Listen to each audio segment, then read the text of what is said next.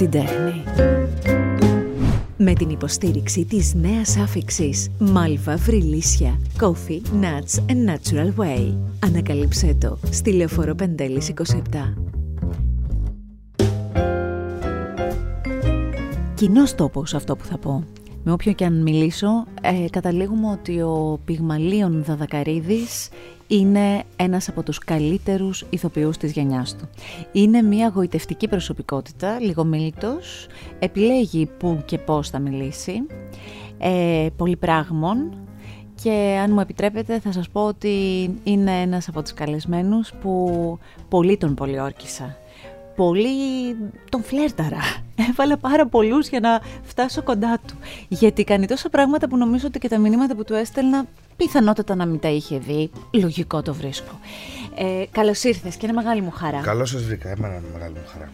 Ε, χαίρομαι πολύ που θα μου δοθεί η ευκαιρία να, μετά από πολλά χρόνια σε αυτό το χώρο να γνωρίσω έναν άνθρωπο που δεν έχει τύχει να συνομιλήσουμε, δεν έχει τύχει να κάνουμε μία συνέντευξη, αλλά από ανθρώπους του χώρου έχω μάθει πόσο μέσα στην τέχνη είσαι και πόσο δεν παρεκκλίνεις από αυτήν.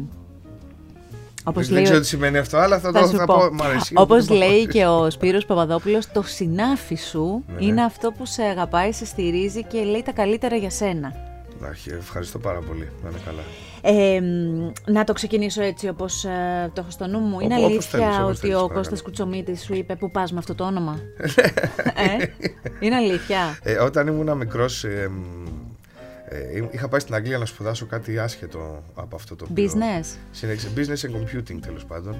Ε, και πάλι συναντήθηκα με το θέατρο εκεί, μιας και είναι μητρική μου γλώσσα τα αγγλικά. Ε, και ήρθα τέλη Αυγούστου στην, ε, στην Ελλάδα πίσω. Οπότε άρχισα να ενδιαφέρομαι στο πώς θα μπω σε μια δραματική σχολή εδώ να προσπαθήσω εδώ. Μιας και η Αγγλία και το κλίμα και όλη η συνθήκη κάπως δεν ήταν το πιο ταιριαστο Και είχαμε, ο, ο κύριος Κουτζομίτης ζούσε, Θεός χωρέστον, ε, στην, ε, πώς λέγεται, στην Αγία Τριάδα. Και Πήρα το θάρρος, ε, επειδή είχαμε κοινούς γνωστούς και πήγα και του χτύπησα την πόρτα για να το συμβουλευτώ να δω αν υπάρχει κάποια σχολή που θα μπορούσα να πάω. Γιατί όλες οι σχολές προετοιμάζονται από το Μάιο. Mm-hmm. Μάιο είναι, οπότε εγώ είχα έρθει Αυγούστου, ήταν όλα κλεισμένα. Σωστά. Και να είναι καλά εκεί που είναι, μου λέει Πυγμαλίο να ξέρω μια σχολή, στην οποία πήγα στην, ε, στη σχολή Θεμέλιο, του Νίκου του Βασταρδί και της Ζωζός στη Ζάρπα. Πέρασα τρία μαγικά χρόνια, Θεός χωρέ του. Τους ευχαριστώ πάρα πολύ για τον τρόπο και τη συμπεριφορά τους και για αυτό που ήταν στη ζωή μου εκείνα τα χρόνια. Ε, και μέσα σε όλα, μέσα στην πλάκα, γύρισε και μου είπε: Μα τώρα να σε ρωτήσω κάτι. Μου λέει: Ναι, μα πυγμαλίνο θα κάνεις θα κάνεις καριέρα με αυτό το όνομα. Και γύρισα με ένα πολύ θράσος στη νιώτης και του λέω: Γιατί το Κωνσταντίνος Κουτσομίτης είναι καλύτερο, δηλαδή. και έβαλε τα γέλια και μου κάνει: Εντάξει, εντάξει, μου λέει: Κατάλαβα. Λέω: Εντάξει, τι να σας πω, ξέρω, αλλά ξέρεις, πολύ αστείο. Δεν ξέρω πώς ακριβώς ε, έτσι το είχε στο νου του, αλλά αν μη τι άλλο δεν ξεχνιέται το όνομα. Δηλαδή, αν το μάθουμε το πυγμαλίων και το, το, το ταυτίσουμε, δεν ξεχνιέται. Αρκεί να το μάθεις. Αλλιώς είναι γλωσσοδέτης. Ακριβώς. Άντε να το πεις. Συνήθως πώς το λένε; Όπως να είναι. Κοίταξε να δεις, υπάρχει το δευκαλίον. Ναι. Το οποίο κάποιοι το θεωρούν ότι το έχουν πετύχει και υπάρχει και extreme καταστάσεις που μου έχει ψηφίσει ο Σταρόβας, πραγματογνώμων και διάφορα τέτοια πράγματα τα οποία ήταν πολύ αστεία και γελάμε γιατί εντάξει. Έτσι. Λοιπόν, ξεκίνησες να περιγράφεις ε, την ανάγκη ενός νεαρού ανθρώπου ε, που ήταν μια στην Ελλάδα και μια στην Αγγλία, την ανάγκη του να συνδεθεί με το θέατρο. Εγώ όμως ξέρεις τι θέλω, από αυτά που διάβασα, βρήκα τόσο πολύ τρυφερό το ότι είχες δύο γιαγιάδες, οι οποίες ναι. και οι δύο η κάθε μία φαντάζομαι με τον τρόπο της και με τις προσλαμβάνουσές της, ε, η μία στην Ελλάδα, η άλλη στην Αγγλία, σε πήγαιναν κοντά στο θέατρο. Η γιαγιά μου στην Ελλάδα αγαπούσε πολύ το θέατρο, αγαπούσε πολύ το ράδιο. Πάντα ακούγαμε ράδιο, πρωί, μεσημέρι, βράδυ, ε, συνέχεια ακούγαμε ράδιο. Αγαπούσε πολύ το θέατρο της Δευτέρας που ήταν από τα λίγα πράγματα θεατρικά που βλέπαμε στην οθόνη, στην ΕΡΤ και πάντοτε Πέμπτη Παρασκευή ή Σάββατο, συνήθως Παρασκευή Σάββατο, γιατί Πέμπτη προς Παρασκευή είχα σχολείο. Ε, ήταν μεγάλη της χαρά να με πάρει να ντυθούμε. Ήταν μια ολόκληρη ιεροτελεστία. Έπρεπε να είμαστε καλοχτενισμένοι, ε, όμορφοι, καθαροί, με καλά ρούχα. Δεν, δηλαδή χαρακτήριζε όπως θα πήγαινε κάποιος σε έναν γάμο π.χ.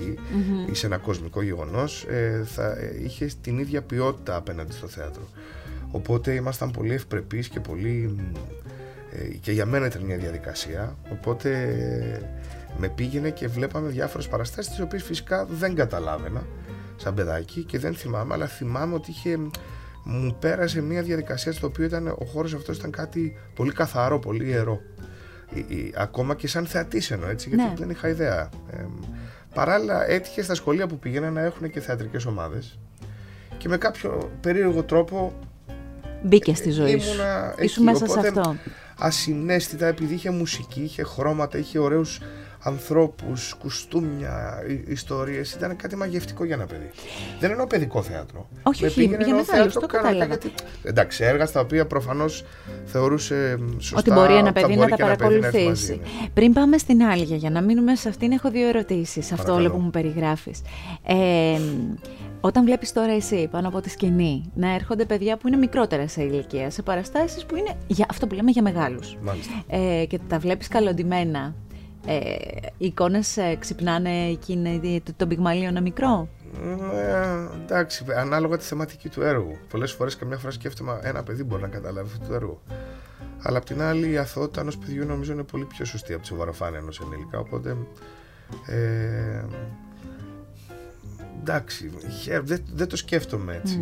Δεν, δεν πάει το μυαλό μου εκεί να με Θυμάσαι κάποιους πρωταγωνιστές από αυτούς που σε πήγε η γιαγιά σου να τους δεις, που στην πορεία το... τους συνάντησες ως συναδέλφους; Όχι, ήμουν πέντε χρονών. Είσαι πολύ μικρός. 5, 6, 7, 8. Μετά, όταν άρχισα να πηγαίνω και μόνος μου με το σχολείο, με, τον πατέρα μου, με διάφορους άλλους, θυμάμαι αρκετούς, αλλά τότε στην περίοδο εκείνη θυμάμαι απλά τη διαδικασία το πόσο καθαρά έπρεπε να είναι τα πράγματα μεταξύ μας και το πόσο ε, είχε κάτι, ήταν πολύ σημαντικό τουλάχιστον ναι. για εκείνη, γιατί εγώ δεν είχα επίγνωση τώρα στα πέντε μου να καταλάβω. Και η άλλη γιαγιά λοιπόν στην Αγγλία όταν βρέθηκες εκεί; Η γιαγιά που ήταν μιας διαφορετικής τάξης γυναίκα ε, υπέροχα πλάσματα και τα δύο, με τεράστιες καρδιές και τεράστιες ψυχές, πολύ καλοί άνθρωποι δηλαδή, ήμουν πολύ τυχερός με αγάπη για όλο τον κόσμο, ε, άνθρωποι οι οποίοι μεγαλώσανε και από δύσκολες συνθήκες στη ζωή, δοτικοί, ε, έξω καρδιά, να μοιράσουν από το φαγητό τους μέχρι τον εαυτό τους, μέχρι την ψυχούλα τους, το οποίο το, το έβρισκα μαγικό δηλαδή, σε όλους, το γείτονας, στα παιδάκια, ήταν σαν να ήταν όλος ο κόσμος ε, γνώριμος για εκείνες. Ε, δεν αντιμετωπίζαν κανένα με έναν τρόπο την εξένωση ότι είχαν μια συμπεριφορά, ένα τουπέ Λέγανε είναι άνθρωποι οι οποίοι παλεύουν για τη ζωή τους τέλος πάντων καθένας. Η άλλη γιαγιά μου ε, δεν είχε τη χαρά να πηγαίνει τόσο πολύ στο θέατρο, αλλά όσες φορές είχε πάει ε, και εκείνη το θεωρούσε και στην Αγγλία την έχουν αυτή την παιδεία ούτως ή άλλως. Ε, χρόνια τώρα, ότι άνθρωποι που ασχολούνται με τις τέχνες και με το θέατρο ε, έχουν μια σοβαρή υπόσταση ανάμεσα στο κοινωνικό όχι για να τους ξεχωρίζουν γιατί θεωρούν ότι μέσα από αυτούς εκπαιδεύονται, γνωρίζουν κάτι ανεξάρτητα αν διασκεδάζουν μαζί τους ή όχι. Αυτό το κάνουν και οι Ρώσοι, το κάνουν και οι Γερμανοί. Δεν συμπεριφέρθηκαν ποτέ με έναν λαϊκίστικο τρόπο, εκτός από τις αρχές όταν ξεκίναγε η αντίστοιχα η υποκριτική τεχνική, ε, πάλι λόγω έλλειψης παιδείας των πολιτών. Ε, μετέπειτα όμως συμπεριφερόντουσαν απέναντι στους χώρους αυτούς πάλι με έναν πολύ έτσι, ευγενικό και με έναν ωραίο τρόπο αγάπης. Ε, οπότε και η άλλη γιαγιά μου πάντοτε φρόντιζε να διοχετεύει πληροφορίες στη ζωή μου γιατί είχα περάσει λιγότερο χρονικό διάστημα μαζί της ε, να μου μιλήσει για συναυλίες, να μου μιλήσει για θέατρο, να μου μιλήσει για σινεμά. Την ενδιέφερε πολύ με έναν τρόπο να μου στέλνει μια πληροφορία ότι εκεί υπάρχει ένα ωραίο σενάριο, εκεί υπάρχει κάτι στο οποίο μπορείς να δεις. Ακόμα και στην τηλεόραση, BBC, ε, υπάρχει αυτό, δέστο. Άρα με κάποιο τρόπο και στην οικογένεια στην ε, Ελλάδα και στην οικογένεια στην Αγγλία εσύ ήσουν κοντά σε όλο αυτό που λέμε τέχνες, πολιτισμός, ναι, ναι, ναι. ήταν ανοιχτές οι κεραίες, τα ερεθίσματα ήταν πολλά. Η ήταν ανοιχτή πολύ σε αυτό. Και ξεκινάς και το θέατρο στην Αγγλία και μάλιστα πηγαίνεις σε μία, έχω διαβάσει σε μία οντισιόν ε, έτσι ας πούμε, άνετος. Φρασίτατα, ναι, ναι, χωρίς να ξέρω τίποτα. Από τη γιαγιά μου. Και το τηλεφώνημα έρχεται μετά από λίγο καιρό και ξεκινάς. Ναι, ήταν, ήταν τρεις οι οντισιόν που περνάσαμε. Την πρώτη περνάς εικόνα, να δουν ότι τους κάνεις αυτό που βλέπουν. Αυτό κάνεις. Δηλαδή, πας σε έναν χώρο, κάθε όρθιο και αν περάσεις και σε ακουμπήσει ο άλλος, ε, ναι. περιμένεις. Ναι, πας την αν επόμενη δεν περάσεις, φάση. προχωράς. Μετά την επόμενη προ... έχει κάτι σωματικό και την τρίτη ήταν το λεκτικό. Και όταν λοιπόν ήρθε το ναι, ποιος ήταν, ποιες ήταν οι αντιδράσεις που θυμάσαι; Σκέφτηκα πολύ ξεκάθαρα εκείνη τη στιγμή. Αν φεύγω από τη χώρα που γεννήθηκα, ε, από τη χώρα που μεγάλωσα, είναι όλες μου οι χαρές εκεί, γιατί είμαι Έλληνας επί της Ναι. ουσίας. Ε, και φεύγω και πάω στη δεύτερη μου πατρίδα, που δεν είχα πο- ποτέ καμία σχέση με τέτοια πράγματα. Και με συναντάει το θέατρο σε ένα τέτοιο βαθμό, δεν γίνεται εγώ με έναν τρόπο να σκεφτώ τι είναι σωστό, τι είναι καβάτζα, τι πρέπει να βγάλω, πώς θα βγάλω λεφτά να ζήσω ή πώς θα βρω μια ταυτότητα. Οφείλω να πάω εκεί που το συναίσθημά μου με ακουμπάει. Ε, γιατί λέμε, λέμε, λέμε, αλλά δεν νομίζω ότι υπάρχει κανείς ουσιαστικά μέχρι τα 25-26 που ξέρει πραγματικά τι θέλει να κάνει. Και είναι και normal αυτό και είναι και οκ είναι- αυτό. και νομίζω αυτή είναι η μεγαλύτερη τύχη. Να Ε, είσαι βέβαια. νέος και να έχεις μια φυσική κλίση για κάτι που σου αρέσει ενώ, που τα αγαπάς γιατί δεν ξέρεις αν μπορείς να το κάνεις. Έτσι. Ε, και να- να σου δώσει το χώρο η οικογένειά σου, οι άνθρωποι γύρω σου να σε υποστηρίξουν, να σου πούνε κάντο. Οπότε ε, εγώ ήμουν από αυτούς τους τυχερούς ανθρώπους που τουλάχιστον εκεί είχα μια αφύπνιση με την έννοια του το ότι ήρθε η ώρα τουλάχιστον να προσπαθήσω να δω αν μπορώ να ανήκω σε αυτή την αντίστοιχη οικογένεια. Μμμ.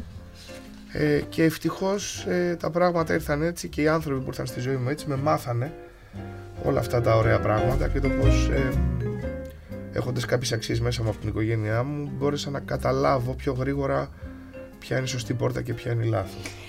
Όταν λοιπόν στην Ελλάδα ξεκίνησες εκεί στο θεμέλιο, ε, νομίζω ότι εκεί ήταν και καθοριστική σημασία η συνάντησή σου με τον Οδυσσέα Παπασπηλιόπουλο.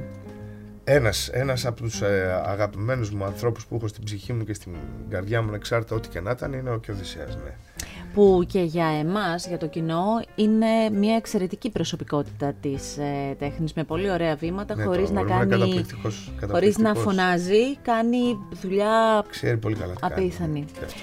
Ε, αν α, γυρίσεις έτσι σε εκείνα τα χρόνια και αρχίσεις και σκέφτεσαι ανθρώπους, αυτό που λες, ότι ο Οδυσσέας είναι ένας από αυτούς τους ανθρώπους. ποια Ενώ είναι- ένας από αυτούς τους ε, πολύ λίγους που έχω μέσα στην καρδιά μου και στο μυαλό μου. Είναι πολύ Ποιοι συγκεκριμένος. άλλοι άνθρωποι από εκείνα τα πρώτα χρόνια, από τα πρώτα βήματα, από το θεμέλιο και μετά, ήταν άνθρωποι που έπαιξαν πολύ σημαντικό ρόλο στην πορεία που ξεκίνησες. Ήταν διάφοροι καθηγητές μου που είχα.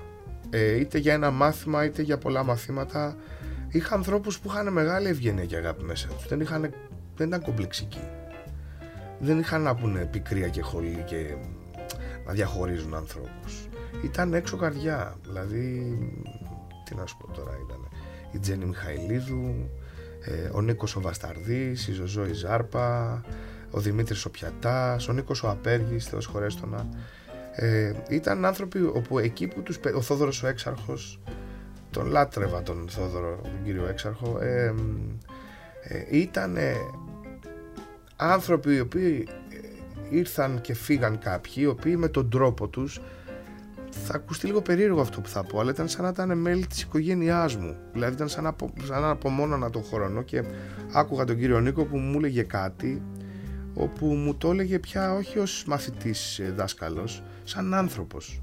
Και ήταν τόσο ωραίο και τόσο ευγενικό και τόσο μέσα από την ψυχή του, το οποίο ήταν, πρέπει να ήμουν πολύ ζώη αν έστω να το προσπεράσω. Ξέρεις. Οπότε ευτυχώς, Χριστέ μου και Παναγία μου, δεν ξέρω σε τι πιστεύει ο καθένας, αλλά ε, ήταν πολύ σημαντικό που μ' ακούμπησαν αυτοί οι άνθρωποι με τέτοιο τρόπο. Δηλαδή μέσα στην ψυχή και όχι τα είχαν δίθεν ιστορίες και με... Ήταν ακομπλεξάριστοι, ήταν ωραίοι άνθρωποι. Είναι τόσο ωραίο που το λες αυτό και είναι τόσο ωραίο και στην ε, παρούσα φάση που γενικά ο δικός σας χώρος με διάφορα έχει πληγεί, οπότε είναι πολύ ωραίο να το λες. Δυστυχώς μόνο ο δικός μας χώρος, εφόσον το λες. Γιατί δεν έχουν το θάρρος όλοι οι υπόλοιποι. Ναι. Θα συμφωνήσω απόλυτα με αυτό που λες. Ευχαριστώ. Απόλυτα θα συμφωνήσω. Ε, μ, σε όλο αυτό λοιπόν το ξεκίνημα, ξεκινάς είσαι από τους ηθοποιούς που ξεκινάς θέατρο και, και τηλεοπτική σειρά μαζί. Ήμουν τυχερό πολύ, ναι. Δηλαδή αυτό είναι από αυτά που ακούνε κάποιοι νέοι ηθοποιοί και λένε μα δεν γίνεται δηλαδή και τα δύο και να είναι και τόσο με τόσο ωραία, ε, ε, ωραία πώς να το πω, έναρξη εδώ Έτσι, τουλάχιστον έτσι. στην Ελλάδα. Ε, να πάω λίγο στην τηλεόραση, να πιάσουμε λίγο την τηλεόραση. Ναι, ναι. Στην τηλεόραση λοιπόν ξεκίνησες και με καθημερινή σειρά.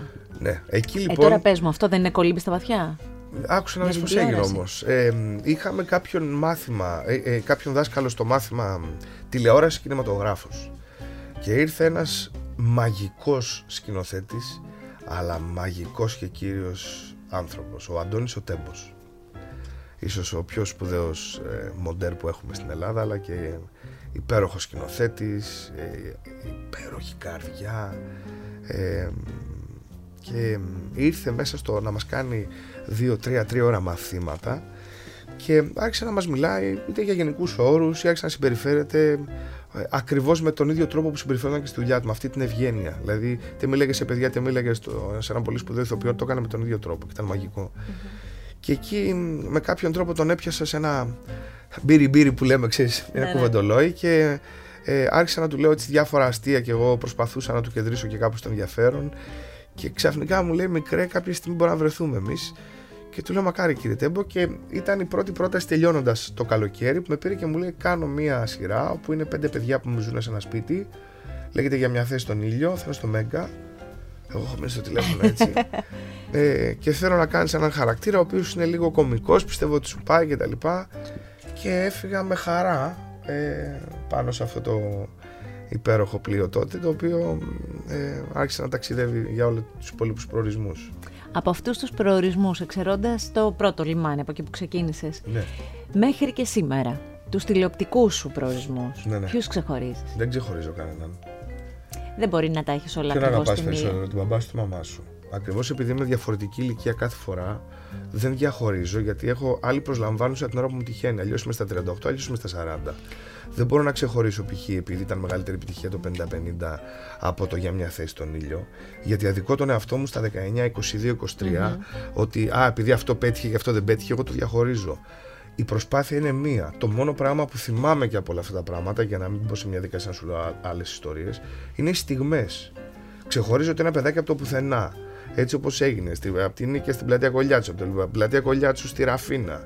Ε, στη Ραφίνα με τους ανθρώπους που γνώρισα και ενηλικιώθηκα εκεί. Μετά επιστρέφοντας στην Αθήνα.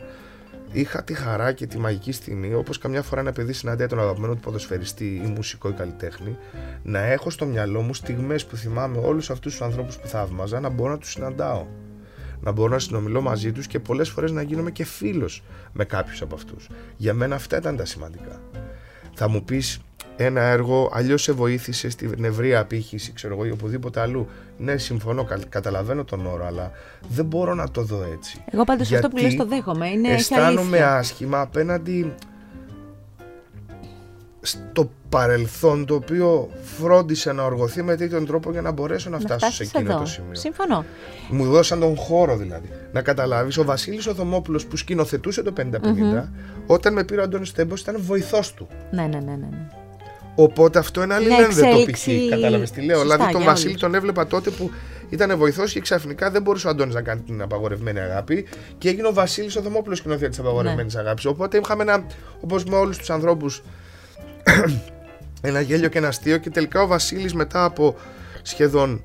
Ε, πόσο ήτανε; 5, 6, 7 χρόνια μου λέει σε σκέφτομαι για το 50-50. Τι είναι το 50-50 δεν ήξερα. Από το 50-50 που το έγραφε ο Βασίλης Ορίσβα και η Δήμητρη Σαγκαλή, mm-hmm. το 2004 που ήμουνα στο χορό στο Θεσσαλικό Θέατρο του Φιλοκτήτη, ο Βασίλης ήταν μέλος του χορού και έπαιζε ο Ρίσβας.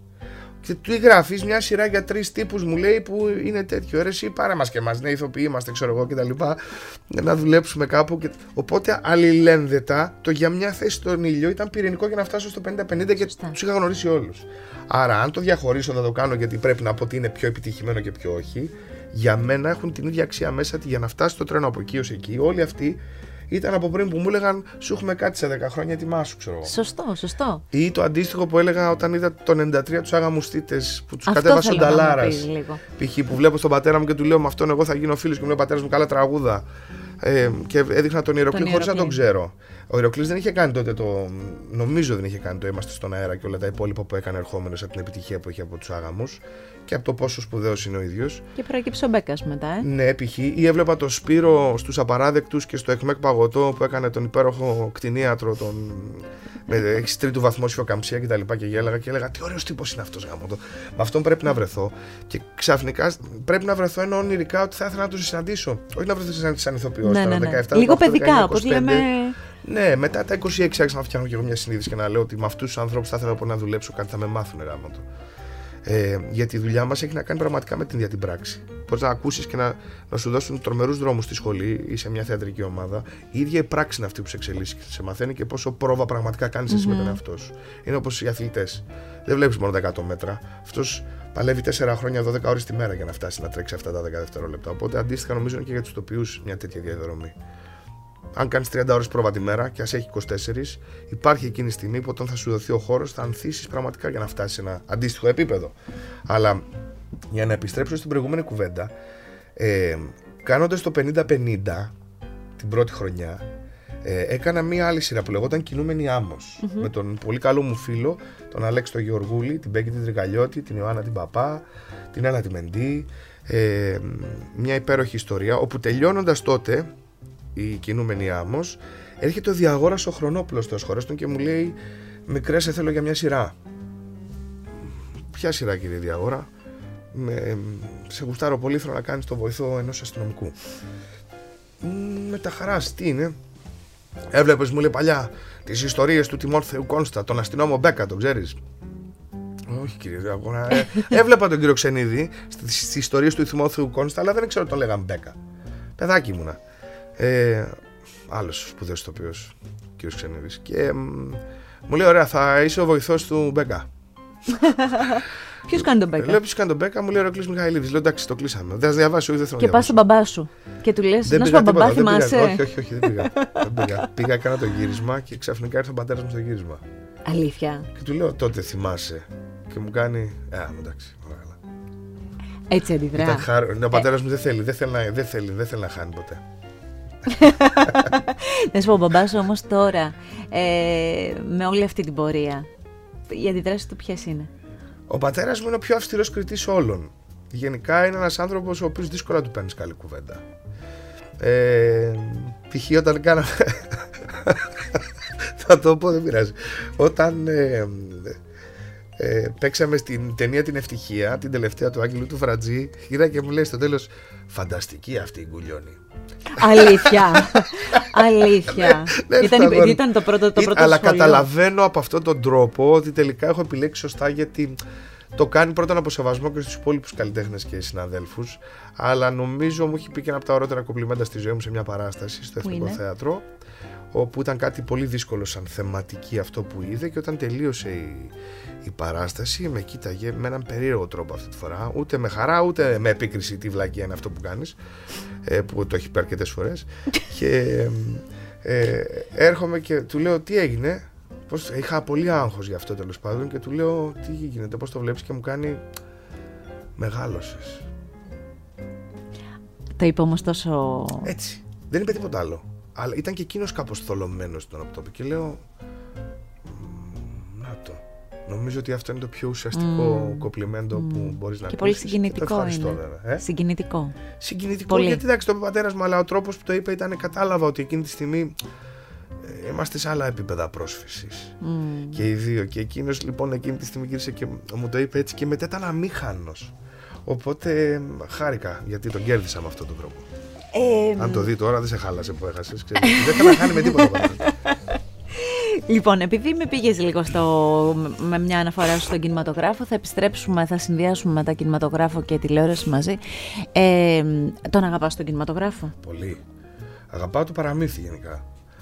Το σενάριο είναι το παραμύθι. Το παραμύθι πρέπει να πείθει και είναι ο καμβάς για να υλοποιηθούν όλα τα όνειρα. Από κάθε mm-hmm. γράμμα, φωνή, σύμφωνο λέξη να φτιαχτούν όλα. Οπότε αγαπάω πολύ όλε, όλες τις μορφές τέχνης.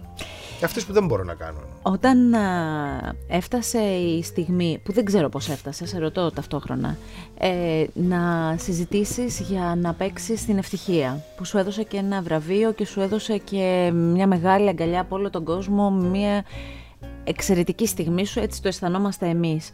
Και μια εξαιρετική στιγμή και για τον ελληνικό ξεχωριστά έτσι. Ε, πώς ήρθε το κείμενο στα χέρια σου, πώς Πέντε χρόνια το πάλευαν το κείμενο αυτό. Ήταν άλλη σεναριογραφή. Έχεις υπομονή, ε. Έχεις υπομονή. Όχι εγώ, δεν το πάλευα εγώ. Πέντε χρόνια ήταν να γίνει με άλλους τοπιούς πριν.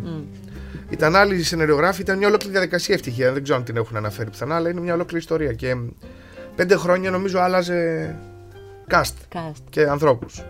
Όταν λοιπόν με πήρε τηλέφωνο ο Άγγελος και οι άνθρωποι που τον βοηθάνε και οι συνεργάτες, ήμουν πολύ χαρούμενος γιατί ήξερα ακριβώς από προηγούμενο γιατί πράγμα συζητάνε.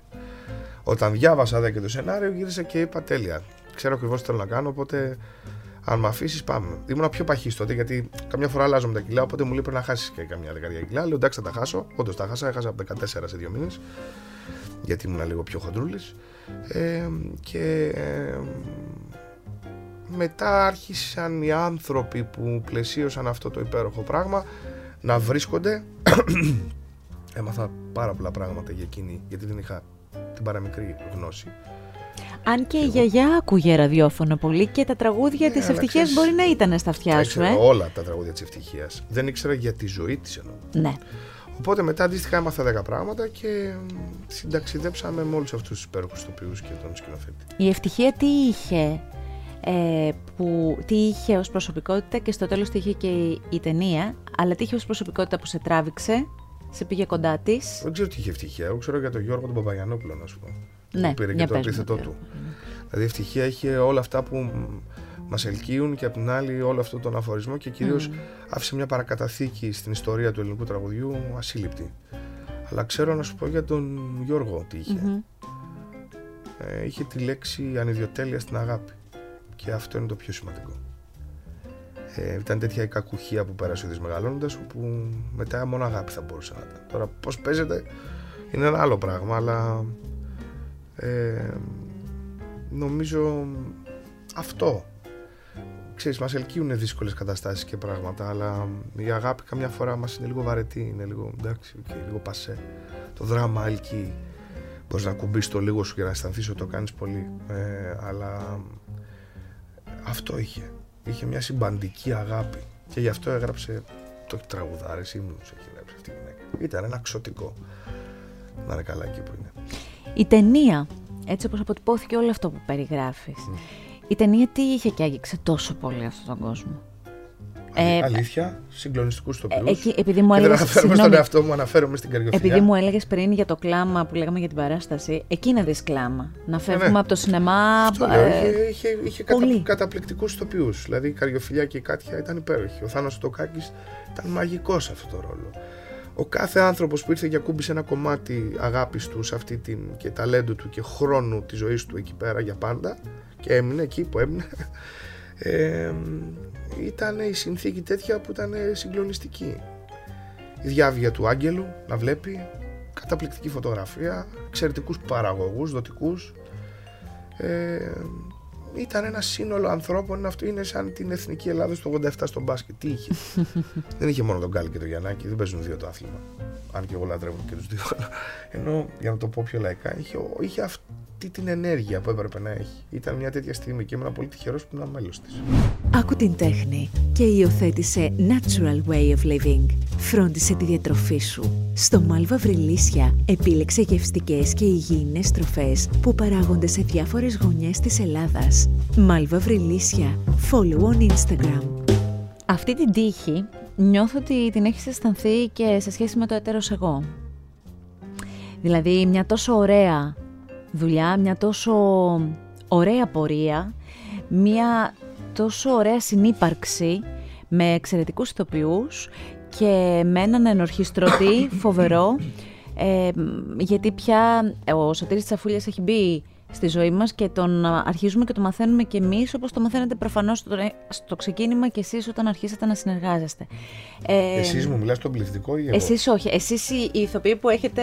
Αφού τον έκοψε τον πληθυντικό, δεν είπαμε τον έκοψε τον πληθυντικό. γιατί είπες εσείς, ναι. Λέω εσείς οι ηθοποιοί που είσαστε κοντά του κοντά στον Σωτήρη Τσαφούλια, τον έχετε αποκωδικοποιήσει όπως εμείς αρχίζουμε τώρα και το μαθαίνουμε και τον αγαπάμε πολύ μέσα από αυτό που μας δίνει. Mm. Ε, μίλησέ μου λίγο για το έτερος εγώ.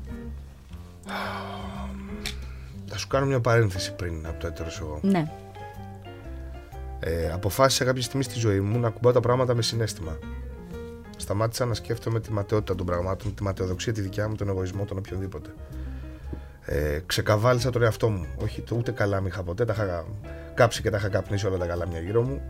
Ε, ούτε είχα καμιά τέτοια τρέλα. Ακόμα πολλές φορές ντρέπομαι με την έννοια του τι ανταποδίδει η αναγνωρισιμότητα στον άνθρωπο. Ε, ντρέπομαι γιατί δεν είμαι εγώ. Είναι μια εικόνα. απέναντι στο, στον άνθρωπο. Παρ' όλα αυτά μαθαίνω να ζω με αυτό το πράγμα, αλλά όταν πήγα στο συνέστημα και αυτό το ξέρει και ο ίδιος ο Σωτήρης, όταν κάναμε την πρώτη μας ταινία, τον κοινό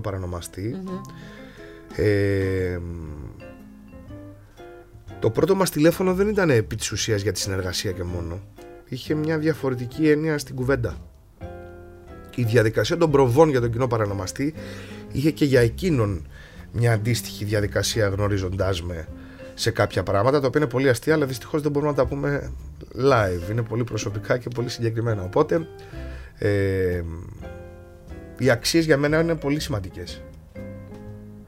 Η φιλία είναι μία από αυτές. Οπότε με το Σωτήρι γίναμε φίλοι στον κοινό παρανομαστή.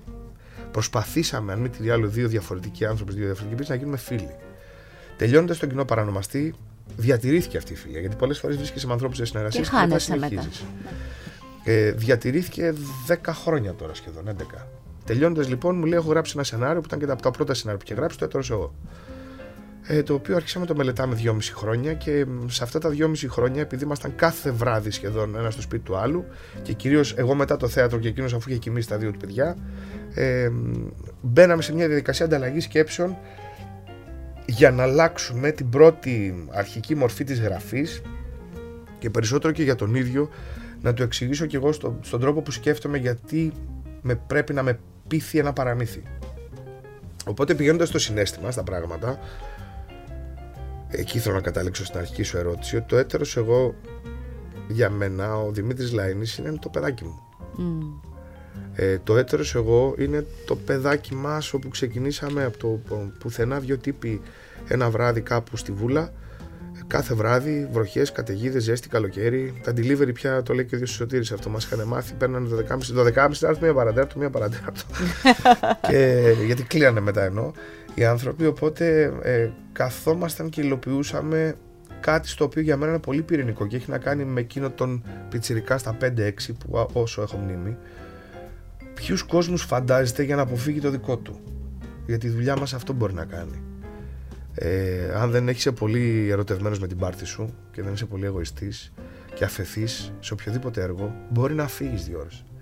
Να πας στη Σουηδία, να πας στους δεινόσαυρους, να πας σε μια επιστημονική φαντασία, να πας σε κάτι ερωτικό, να πας σε κάτι συγκινητικό, να φανταστείς ότι ο Χάτσικο ήταν δικό σου σκύλος, να, να θεωρήσεις ότι η Βασιλιάδου και η Αυλονίτης είναι μακρινή σου θείοι, ε, να καταλάβεις ότι ο Μίκη Μάους μπορεί να κοιμάται και στο δικό σου κρεβάτι το βράδυ και να σου λέει και αυτός αστεία.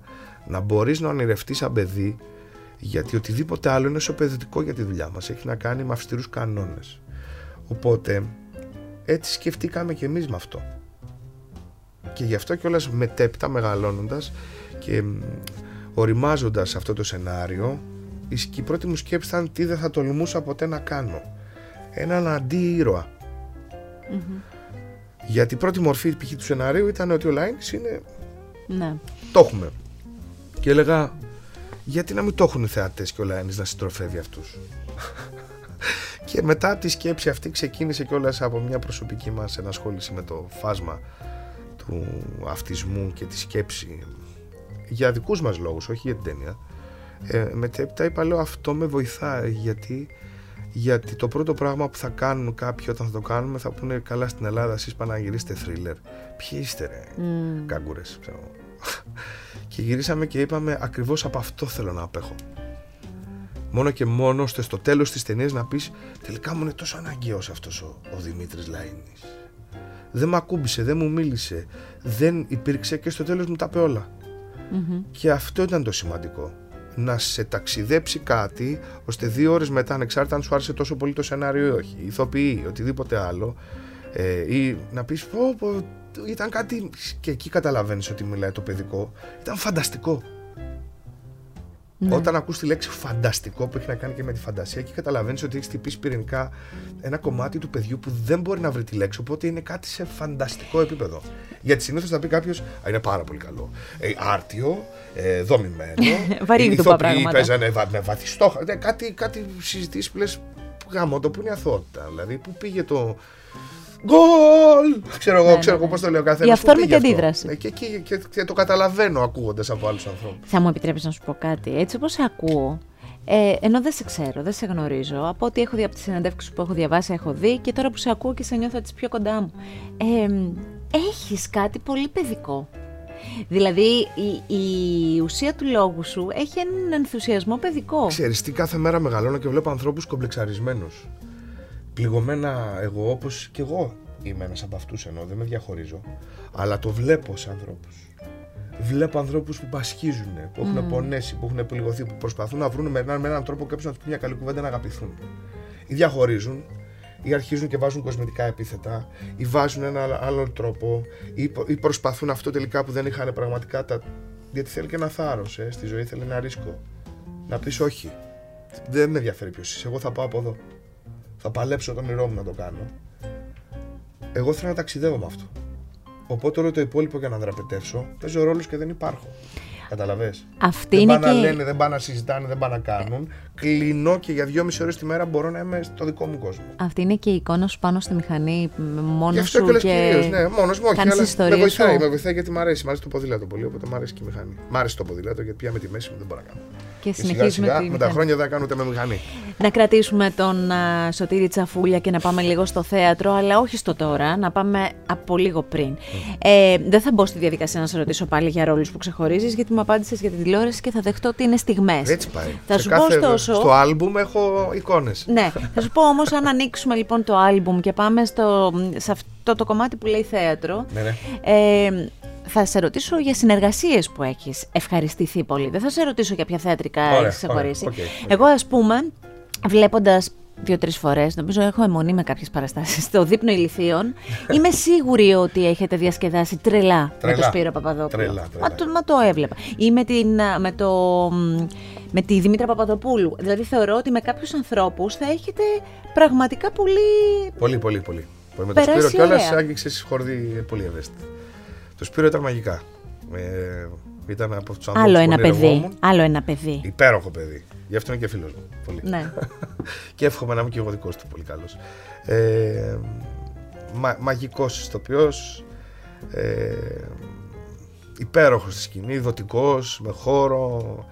Ε, ακούει, είναι συγκλονιστικό να, να ακούς και δεν.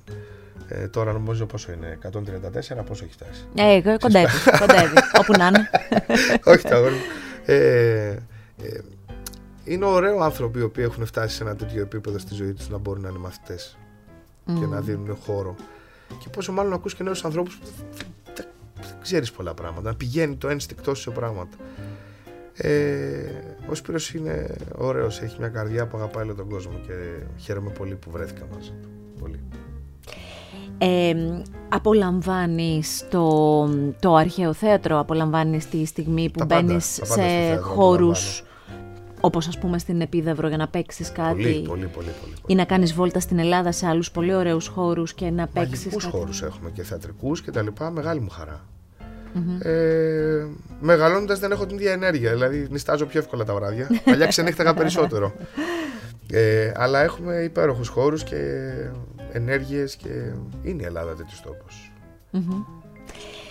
Ε, το Σωτήρι Τσαφούλια λοιπόν τον έχουμε κρατήσει για να πάμε και στο τώρα, στα θεατρικά του τώρα. Τον έχουμε κρατήσει λοιπόν και θέλω να μου πεις λίγο την ιστορία και κάπου με τα delivery και δεν ξέρω πώς ε, ακριβώς Λίγο θα- πριν τα delivery Λίγο πριν. και τον κοινό παρανομαστή το 12, από το 10, Τόσο έως- παλιά, ε. από το 10 ως το 11, μια φίλη μου λέει έχω ένα θεατρικό κείμενο.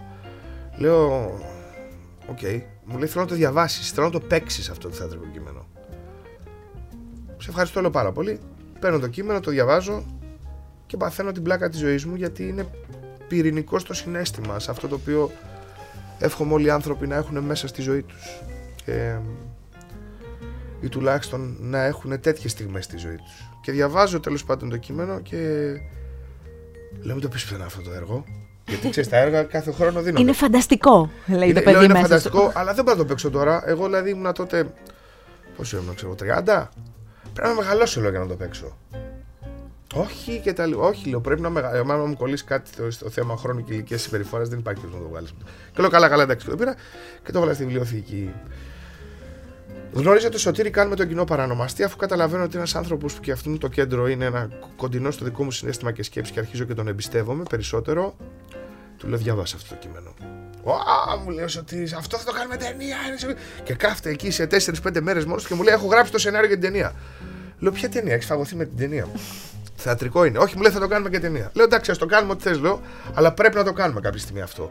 Σίγουρα μου λέει αδερφέ, θα το κάνουμε κάποια στιγμή μαζί. Λέω εντάξει, ωραία. Και το αφήνουμε. Και ξεκινάει το έτερος εγώ. Ξεκινάνε οι ζωές μας. Εγώ κάνω και άλλα πράγματα και ο Σωτήρης άλλα πράγματα και τη ζωή του, τα παιδιά του. τα- Εγώ τις δικές μου υποχρεώσεις. Και λίγο πριν αρχίσει το πράγμα του κορονοϊού, του λέω Σωτήρη, ήρθε η ώρα να κάνω το, τις ενηγματικές. Μου λέει και Φίλε, λέω, είχαμε πρέπει να το κάνουμε μαζί. Και εγώ όταν δίνω το λόγο μου σε έναν άνθρωπο για κάτι, δεν πάω πίσω. Εκτός αν μου πει ο άλλος για κάποιο δικό του λόγο ότι δεν μπορεί. Συναισθηματικά για το λόγο. Όχι, δεν μπορεί γιατί είχα μια δουλειά κάπου. Ναι, ναι, ναι. Γιατί μπορώ να περιμένω τη μια δουλειά κάπου. Εδώ περίμενα 12 χρόνια. Δεν Εξάλλου τη δουλειά περίμενα κάπου. να μεγαλώσω. Θα μεγαλώσω είναι ένα χρόνο, είναι δύο χρόνια. Ακριβώς. Οπότε μου λέει: Ωραία, πάμε να το κάνουμε. Λέω θεατρικό. Πάμε να το κάνουμε. Ξεκινάει ο κορονοϊός. Σκεφτόμαστε δύο-τρει ηθοποιού, κάπως μας αποφεύγουν διαβάζοντας το έργο και πολλές φορές ξεσχαζεύω συνεντεύξεις κτλ. Λέω. Βρήκα, λέω έναν. Λέει ποιον, λέω το Γιάννη τον Παίζω. Μου λέει είναι τα μάμ. Λέω, ναι, λέω, είναι ακριβώς ο χαρακτήρας αυτός. Λέω. Γιατί ο χαρακτήρας είναι πολύ αστείος στην αρχή. Μισεί όλο τον κόσμο, φωνάζει. Και τότε γενικά τα κανάλια είχαν βάλει μια εικόνα για τον υπέροχο επίσης Γιάννη Μπέζο, που είναι σαν το Σπύρο δηλαδή. Τέτοια, τέτοια σπάστας άνθρωπος και τόσο κύριος. Ε, ότι είναι κάπως περίεργος και λόγο. Και όντω από τη συνεντεύξη, αν το δεις, καμιά φορά μπορεί να τον παρεξηγήσεις. Αλλά γυρίσαμε και είπαμε, είναι ιδανικός, είναι τα μάμ. Παίρνω τον Γιάννη τηλέφωνο πρώτη φορά και μου λέει πήγα λίγο να ε, έχω κλείσει αγόρι μου και του χρόνου λόγω κορονοϊού φοβάμαι τα πράγματα, δεν θέλω να κάνω κάτι. Θέλω να κάνω κάτι με το παιδί μου, θέλω να κάνω Χριστούγεννα σπίτι μου επιτέλους μετά από τόσα χρόνια και εγώ άρχισε να μου λέει τους δικούς του λόγους. Και λες, εσύ θα περιμένω. Λέω Γιάννη, θες να το δει. Όχι, μη μου το, δια- μη μου το στείλεις, δεν θέλω. Εντάξει, εντάξει. και κλείνουμε το τηλέφωνο. Ε, μου το λέω, δεν το έχει διάβασει. Έχω πάρει το mail όμως. Κράκ και το στέλνω. Επίτηδες. Αλήθεια. Ναι, ναι, ναι. Δύο ώρες και ένα τέταρτο μετά. Ντριν! Γιατί μου το έκανες αυτό; Λέω δεν σε χάλασε. Που δεν, δηλαδή είναι και μια διαδικασία που είναι ξέρεις κάπως περίεργη. Μου κάνει. Ε, κλείστε, το κάνουμε. Αυτό ήταν. Κλακ και το κλείσε. Τι ωραία ιστορία. Παίρνω λοιπόν το Σωτήρη, λέω, ο Γιάννης είπε, OK, okay, μου λέει χαμός πάμε. Έρχεται ο κορονοϊός. Και αρχίζουν να καταλαβαίνεις, ο, ο Γιάννης ο Μπέζος δεν είναι ένας. Δηλαδή είναι θιασάρχης, πρωταγωνιστής πολλά χρόνια, κανονίζει δουλειές, αφορά ανθρώπους και αγαπάει τη δουλειά αυτή με τεράστιο τρόπο. Οπότε έχω άγχος, έχει κλείσει κάτι άλλο του παραχρόνου. Και αρχίζει ένα ντόμινο πράγμα, ένα σαν το τζέγκα. Τράβαγε σε ένα τέτοιο, μην πέσει το οικοδόμημα. Συγγνώμη, είπα ένα παιχνίδι, το διαφήμισα, δεν πειράζει. Πολλοί το έχουν κάνει. Ε, μα είναι το παιχνίδι που παίζουμε, ναι. Ωραία. Και ε, μου λέει, Όχι, μου λέει, θα σε περιμένω. Πάμε να το κάνουμε μαζί. Όχι, θα περιμένω, θα περιμένω. Θέλω να το κάνω. Και εκεί κατάλαβα ότι το αγάπησε το έργο.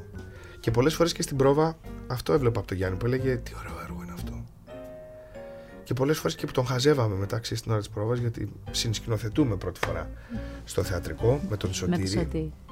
Γιατί είχα τεράστια αγάπη και σκέψη για αυτό το πράγμα και ευτυχώς ήταν συνδυαστική μαζί με το Σωτήρη απέναντι σε αυτά που αποφασίσαμε να κάνουμε. Ε, έλεγα τι ωραίος που είναι. Ξέρεις, τον χάζευα, τον βλέπω και τώρα στο μυαλό μου και λέω τι ωραίος που είναι. Ακριβώς πρέπει να είναι έτσι αυτός ο χαρακτήρας. Δηλαδή ήταν για το Γιάννη αυτός ο χαρακτήρας. Πολλοί ηθοποιοί θα μπορούσαν να το παίξουν. Αλλά στο μυαλό μου ήταν ο Γιάννης. Έχεις Και σκεφτεί αν δεν πατούσες αυτό το enter για να το στείλεις; Το Δεν θα έχεις σκεφτεί; γινόταν. Ναι, ναι, ναι. Εντάξει. Καλά, μπορεί να γινόταν ε, κάπως αλλιώς με Α, με κάποιον άλλο κάποιους άλλους, πρωταγωνιστή. ξέρω εγώ, ναι, ή οτιδήποτε άλλο. Ναι. Κάτι άλλο από αυτό Το που συζητάμε τώρα. πάτησε. Και, και ξέρεις κάτι, είναι τόσο ωραίο να σε ακούω να λες ότι ο ένας χαζεύει τον άλλον και όλοι μαζί το έργο και αποφασίζετε ότι. Ομαδικό είναι. Τι ωραίο. Να. Μα δεν γίνεται ξαφνικά στη Είναι ταχτοπούτα μία να μπάντα κάθεται έτσι που και όλοι οι παίζει υπόλοιποι να μαζί. την κοιτάνε. Ναι, Πρέπει ναι, και στη ναι. ταχτοπούτα να έχει την ίδια αθωότητα με τους Ναι, υπολείπου. Δεν ναι, γίνεται. ναι. Δεν, δεν, πρέπει Ε, να είναι συνολική η δουλειά μας. Η αίσθηση να παίζεις με τον Γιάννη Μπέζο πώς είναι; Μαγική. Στην αρχή είχαμε μεγάλη μηχανή, δεν τον ήξερα. Παρά πέντε γεια που είχαμε πει. Τώρα πρέπει να το σκηνοθετήσουμε κιόλας. Οπότε έπρεπε κάποια στιγμή να πει Γιάννη στο μυαλό μου, είχα, επειδή το διαβάζω το έργο 12 χρόνια. Θέλω αυτό, θέλω αυτό, θέλω αυτό, ξέρω εγώ. Πώς το λες; Και; Και μου λέει από μόνος του, είσαι βλαμμένο. Μου λέει, παιδί μου, πες μου, πρέπει να μου πεις. Θες να σκηνοθετεί, δεν θε, πες μου. Νομίζω χαιρότανε και το έχει πει κιόλας. Χαιρόμουν με την αμηχανία που προκαλούσε. ε, περίμενα να είμαι ευγενικός 5, 6, 7 μέρες, 8, είμαι πάντα ενώ. Ε, μετά την 8η μέρα, επειδή κατάλαβα ακριβώς τι άνθρωπος είναι και μου έδωσε, μου επέτρεψε να, να έχω αυτό τον χώρο απέναντί του, ε, ήταν απελευθερωτικό και είναι από τις πολύ ωραίες συνεργασίες που έχω ε, εγώ τη συγκεκριμένη παράσταση στις ενηγματικές παραλλαγές στο Ίδρυμα Μιχάλης Κακογιάννης ακόμη δεν την έχω δει. Θέλω να μου πει, έχω διαβάσει για το έργο βεβαίως. Ε, έχεις καταλάβει πώς είναι να είσαι δημοσιογράφος και να θες να πάρεις μια συνέντευξη από κάποιο συγγραφέα και να τον ναι. ψάχνεις, το έχεις καταλάβει; Ναι. Όπως ε, σου λέγα ότι σε έψαχνα Αυτός εγώ είναι ο πιο δύσκολος άνθρωπος στον κόσμο. Okay. Δεν, είναι, δεν, είναι. δεν είναι έψαχνα να βρω ή δεν έψαχνα να βρω. Είναι ο, ένας νομπελίστας ο οποίος έχει απορρίψει όλα τα κανάλια του πλανήτη και δέχεται από μια τοπική εφημερίδα σε ένα χωριό στην Νορβηγία ε, έναν τύπο. Σε μια τοπική εφημερίδα σαν να λέμε, πώς να σου πω, ξέρω εγώ, τα νέα του τάδε χωριού της Νορβηγίας. Ναι, ναι, ναι, ναι, ναι. δηλαδή, Κατάλαβα το μέγεθος. Μην παρεξηγηθώ τοπογραφικά εννοώ. Και από όλους, από όλους, δηλαδή έχει απορρίψει το CNN, το BBC, έχει απορρίψει το Reuters, δέχεται τον τύπο ο πιο δύσκολος άνθρωπος αυτή τη στιγμή στον κόσμο που ζει απομονωμένος 15 χρόνια σε ένα φάρο και μισεί το σύμπαν. Τους μισεί όλους. Αλλά όπως λέει και ο Νέλσον Μαντέλα, δώσε μου έναν άνθρωπο που δεν ξέρει να κάνει τίποτα και δεν, δεν θυμάμαι ακριβώς το να μην πω χαζομάρα, αλλά το τέλος του που μου αρέσει πολύ είναι δώσε μου έναν άνθρωπο που μισεί και δώσε μου χώρο μαζί του και σίγουρα θα σου δείξω τη μισή γιατί αγαπάει τόσο πολύ και δεν ξέρει άλλο δρόμο. Και νομίζω αυτό είναι το σημαντικό. Και αυτό συμβαίνει. Ότι τελικά πας στο πιο αντίθετο πράγμα και σου αποκαλύπτεται ένας κόσμος τόσο βαθιά αγαπημένος δηλαδή και τόσο ωραίος που είναι σχεδόν σαν την πράξη της γέννησης. Είναι ένα πράγμα πολύ σημαντικό. Δηλαδή ότι εκείνη τη στιγμή σταματάει ο χρόνος και απλά γεννιέται η ζωή ίδια που σε προσπερνάει. Ή έχεις τη μεγάλη ψυχή να το δεχθείς και να πεις Θεέ μου τι είναι αυτό ή απλά να το συμπεριφερθείς άτσαλα απέναντι του. Και αυτό ήταν και το ωραίο ότι μέσα στον πιο σκοτεινό σου χώρο θα έρθει το πιο ωραίο φως. Αυτό το πιστεύεις γενικά στη ζωή σου; Δεν είναι πάντα εύκολο για όλους τους ανθρώπους και για την τύχη κάποιον. Αλλά για να υπάρχει δυσκολία τους σίγουρα υπάρχει και το καλό. Δεν γίνεται να μην υπάρχει. Απλά καμιά φορά το κακό πουλάει περισσότερο. Είναι πιο είναι... Ευχαριστώ. Ναι, ναι, είναι και της εποχής πολύ εύκολο. Πουλάει, ναι, έχεις δίκιο. Έχει περισσότερα κλικ. Ε, είναι λοιπόν μια παράσταση η οποία ε, έλεγα και πριν ότι ψάχνεις να βρεις εισιτήριο και αυτό είναι πολύ ωραίο για να μπορέσεις να την ε, απολαύσεις. Ε, τελικά η σκέψη του Τσαφούλια να πάει και σε σινεμά αυτό ή θα μείνει μόνο θεατρικό; Κοίτα, ε, τώρα τον... Πώς θα τον παλέψεις; Τον πήρα μαζί και του λέω πάμε στο θέατρο πρώτη φορά και εκείνος μαζί και μπήκαμε. Επειδή το έχουμε ονειρευτεί και κινηματογραφικά, μάλλον θα πρέπει με το Γιάννη πρώτα Θεός να πάμε και στο, στην αγαπημένη έδρα του Σωτήρη που είναι ο Τι ωραία, που είναι ο κινηματογράφος, πραγματικά. Να ε, πω κάτι, με το Σωτήρη επειδή είμαστε φίλοι ή γενικά με τους ανθρώπους που έχω αγαπήσει μέσα από αυτή τη δουλειά, δεν έχω ταμπέλες. Και σε βουβό ντοκιμαντέρ θα ήμουν. Mm-hmm. Βοηθός, δεν με νοιάζει. Η συνύπαρξη είναι το θέμα. Γιατί δεν θα μείνουν και πολλά. Στιγμές θα μείνουν. Αυτά δεν πρόκειται να τα πάρω μαζί μου. Οπότε ας έχω ωραίες στιγμές στο μυαλό μου να θυμάμαι και νομίζω αυτό είναι το πιο σημαντικό. Όταν περάσουν τα χρόνια, φύγουν τα χρόνια, προχωρήσουν, εκτός από το ότι μου έλεγες ότι θέλεις κάπου εκτός κέντρου, ας πούμε, να είσαι και να αναπνέεις. Ε, θα ήθελα, ναι, θα ήθελα. Έχω δει, έχω δει, έχω ένα όνειρο στο κεφάλι μου που θα ήθελα να βλέπω θάλασσα. Οπότε. Εκεί λοιπόν που θα βλέπεις τη θάλασσα και που θα σκέφτεσαι και. Γυρνώντας πίσω και βλέποντας την καλλιτεχνική σου πορεία, για να νιώσεις ότι είσαι πλήρης, τι θα ήθελε να είχε οπωσδήποτε γίνει; Να μην είχε σταματήσει κανείς εκείνο τον πεντάχρονο που ανέβηκε στη σκηνή του σχολείου να παίξει τη σούστα στην Τενεκεδούπολη στα πέντε του. Και δεν τον σταμάτησε κανείς. Και με χαρά κιόλας από τον υπερβολικό του ζήλο με τη σούστα που πήδηξε και έπεσε από τη σκηνή και γελάγαν όλοι με μια βλαμμένη σούστα που έφυγε από τη σκηνή και έπεσε κάτω. και ξανασηκώθηκε με μεγάλη αυτοπεποίθηση και ανέβηκε πάνω στη σκηνή και είπε: Δεν πειράζει, ξανά πάμε. Αυτό θέλω να θυμάμαι. Γιατί όλα τα υπόλοιπα δεν νομίζω ότι θα τα θυμάμαι πολύ καλά. Και... Θα τα θυμούνται οι άλλοι εννοώ. Αν... Και εγώ θυμάμαι άλλων, γι' αυτό το λέω. Θυμάσαι άλλων. πολλών. Ταινίες, τα πάντα. Γιατί πώς μεγάλωσα εγώ. Σούπα, με εκπαγωτό, χαιρετάσω, κανατάσω, το μνόре τη αυγή. Τι να πω για ηθοποιούς. Χιλιάδες ηθοποιούς. Έχω δει ωραίες παραστάσεις. Μαγικά πράγματα. Υπάρχει κάποιος ηθοποιός που πολύ πολύ τον αγαπάς και τον εκτιμάς και ακόμη δεν έχει τύχει να βρεθείτε επί σκηνής, μαζί; Ή ένα βήμα παραπέρα να Ε, το κάποιοι έχουν σκηνοθετήσεις; Θα είναι πολύ ωραίο. Κάποιοι έχουν πεθάνει. Πολύ, πολύ. Ε, αλλά δεν θέλω να πω ένα όνομα γιατί θα διαχωρίσω την αγάπη μου για τους άλλους. Οπότε θα το βλέπεις από τις επόμενες συνεργασίες. Ωραία, θα το, θα το βλέπω αυτό. ναι, είναι ωραίο. Ε, αν ε, όλη αυτή η πορεία η καλλιτεχνική και όπως θα, θα προχωράει, αν αυτή ήταν μια διαδρομή με τη μηχανή Ναι, που σ' αγα- σ' αρέσει τόσο πολύ έτσι και χάνεσαι σε αυτή τη διαδρομή, ναι, ναι. ποιος θα ήταν ο προορισμός, πού θα ήθελε να πας, Δηλαδή, ποια, ποια είναι η αγαπημένη σου διαδρομή; Έχεις δει τον Ιτή τον εξωγήινο; Ναι. Θυμάσαι τη σκηνή που περνάει με το ποδήλατο το φεγγάρι; Αυτή. Και αν ήταν ένα τραγούδι πυγμαλίων, ποιο θα ήταν αυτή η πορεία όλη. Ελληνικό, ξένο, μελωδία, δεν Ε, Τον με νοιάζει. Queen, The Show Must Go On. Πολύ ωραία. Θέλω να σε ευχαριστήσω πάρα πολύ για το χρόνο σου Και εγώ. για το δικό σου. και για τις αλήθειες σου και για αυτά τα μάτια που είναι, δείχνουν αυτό που σου έλεγα. Μια, ένα παιδικό αυθορμητισμό σε αυτά που λες. Δεν θα μείνει τίποτα άλλο. Σε ευχαριστώ ιδιαίτερα. Εγώ ευχαριστώ. Να είστε Καλή καλά. συνέχεια σε όλα. Αυτό το επεισόδιο Art Podcast μπορείτε να το απολαύσετε κλικάροντας στο artpodcast.gr και μπαίνοντας σε όποια από τις δημοφιλείς πλατφόρμες επιλέγετε εσείς για να ακούσατε podcast.